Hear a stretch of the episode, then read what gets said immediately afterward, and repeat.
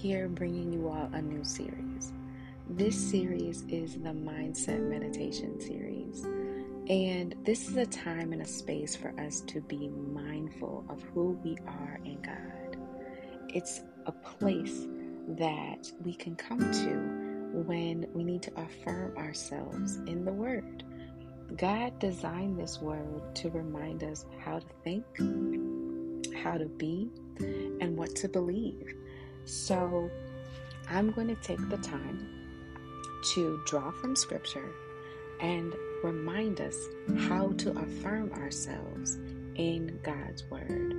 So, what I want you to do is, as you are listening to these, close your eyes, take deep breaths, calm yourself, and ask the Holy Spirit to rest and settle this word in your heart so that as you go through the week, as you go through the day, I should go start with the day.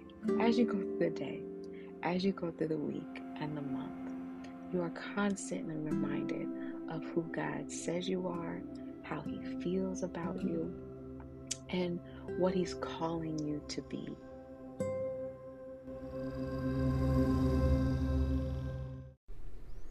Where is your faith?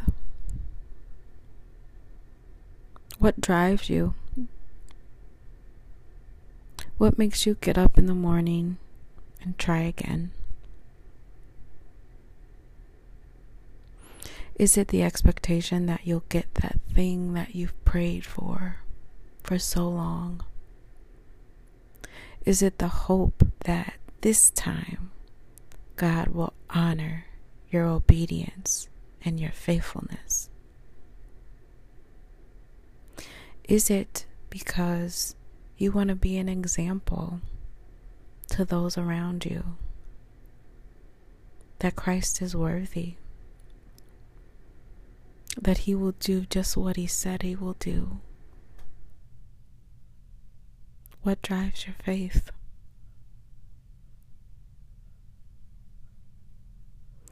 If it's anything other than knowing without a shadow of a doubt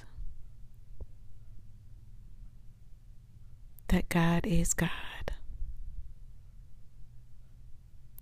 that His Son Jesus came, was crucified, and resurrected for your soul. Let go of that faith.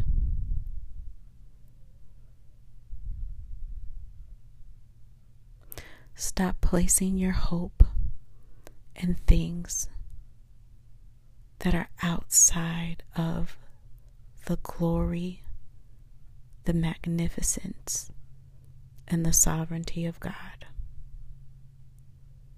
And start placing your faith back in the Creator of all the things that you've put your hope in, that you've had faith in. Go back to the moment when you first accepted God. The joy, the zeal, the hope, and the freedom that you experienced. And increase your faith in the Creator of the world, the architect of your heart, mind, body and soul.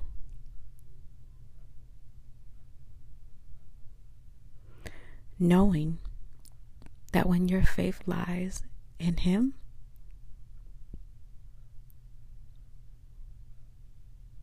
that you'll be able to accept and live in the perfect love that He gives.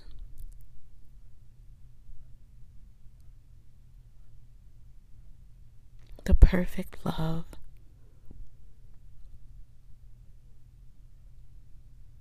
that's there, waiting for us to receive.